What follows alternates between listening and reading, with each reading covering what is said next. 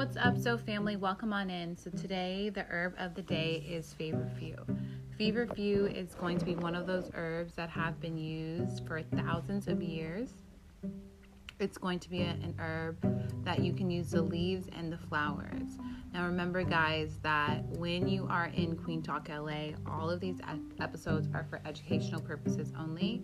I'm not prescribing, I'm not diagnosing. I'm really just trying to share with you guys natural remedies, natural alternatives that you can use. Okay. If you guys are experiencing any pain, any concerns health wise, make sure that you guys reach out to your healthcare physician as um, as I really want to make sure that you guys get the help that you need. If you guys are looking to explore more herbs and understand herbalism, please consider becoming an exclusive subscriber where all the episodes are like 10 minutes to 20 minutes, where we go a little bit more in depth and they're intermediate. But let's dive back into feverfew.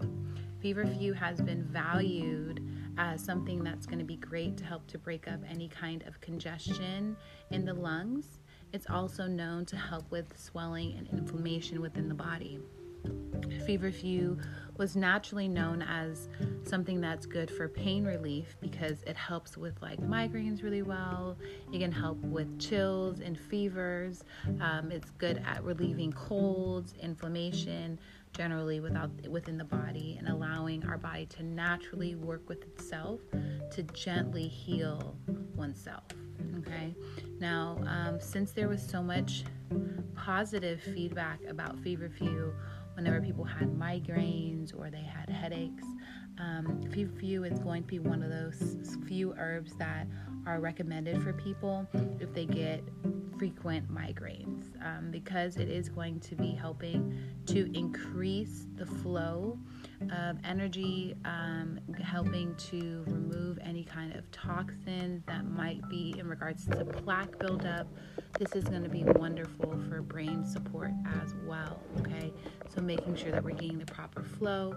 Feverfew is wonderful when you have a cold, when you have inflammation within the body, when you have like sinus, headaches, or even um, if you feel like you're having just general aches and pains or anxiety, you know. Sometimes it's all about looking at healing from a different perspective. This microbial, all natural anti inflammatory herb is wonderful, and I hope that you guys will consider tapping in and checking it out. It is available now in stores at Simply Wholesome. You guys consider purchasing it online or in stores. All right, so family, I look forward to seeing you guys. I hope this has been helpful. Until next time, peace.